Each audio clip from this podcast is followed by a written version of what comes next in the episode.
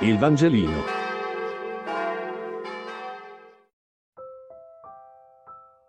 Mercoledì 5 maggio.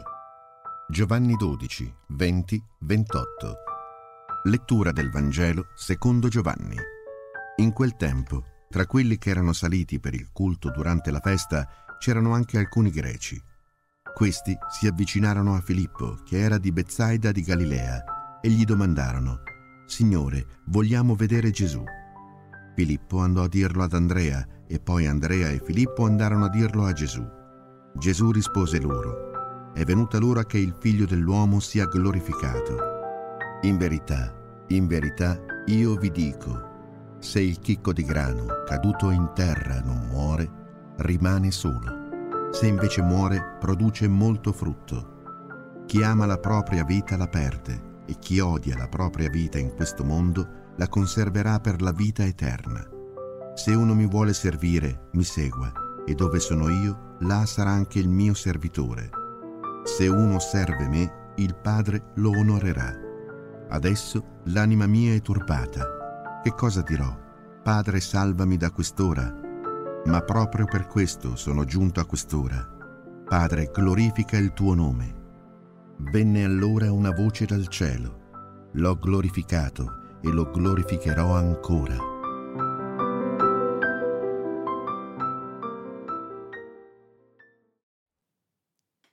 Gesù è ormai prossimo alla sua cattura e alla sua morte. E sembra che tutto il resto, anche l'incontro con i greci, eh, pare passare in secondo piano rispetto a quello che deve accadere. Arriverà il tempo dell'incontro coi pagani sembra rispondere implicitamente Gesù, ma prima però devo dare la vita, dare la vita. E mi colpisce come Gesù parli della sua morte senza nasconderne un timore, dice l'anima mia è turbata, quasi fosse già al Getsemani. Eppure parla della sua morte senza un tono drammatico oppure macabro. Anzi, la paragona a un evento della natura, il morire del grano che solo così frantumandosi nella terra si sparge e la feconda. Mi vengono in mente molte vite passate alla ricerca di un successo personale, di una esteriorità mai abbastanza soddisfatta, che poi sono rimaste sole, senza figli, senza amici, in realtà senza nessuno.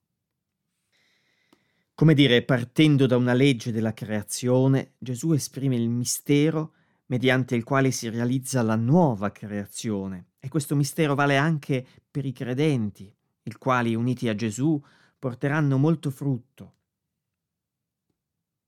È quanto poi svilupperà nell'allegoria della vite e del vignaiolo, dicendo che il tralcio deve essere potato e soprattutto rimanere innestato al ceppo della vite. I versetti successivi credo possano essere tradotti meglio così. Chi si attacca alla propria vita la perde e chi non s'attacca alla propria vita in questo mondo la conserverà per la vita eterna. Infatti, questa formulazione antitetica, letteralmente amare e odiare, è tipica del linguaggio semitico che ama contrapporre molto volentieri gli estremi, quasi enfatizzando il suo pensiero.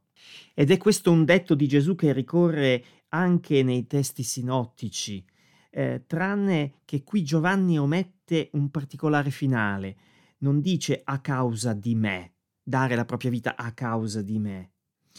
E in questo senso assume così la forma di un principio che riguarda non soltanto il discepolo, ma anche Gesù stesso.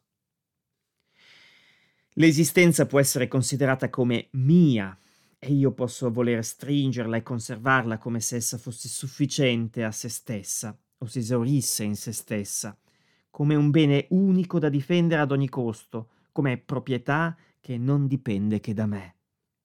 Ma in tal modo essa mi sfugge, come l'acqua che io volentieri tratterrei avidamente tra le mani, mentre non posso dominare la sua sorgente, ed essa scorre incessantemente. Al contrario, se non mi aggrappo a questa esistenza, se accetto di aprirmi all'altro e quindi di morire a ciò che mi ripiega su me stesso, Ricordo un amico che dopo tanti anni di matrimonio mi ha detto amare l'altro è un po' morire a se stessi. Beh, ecco che questa morte non è altro che un'estasi e la mia esistenza in questo senso aperta si conserva per davvero, secondo Gesù, in una vita eterna. Ed è noto che per Gesù la vita eterna è la comunione con Dio stesso. Il Vangelino. Buona giornata.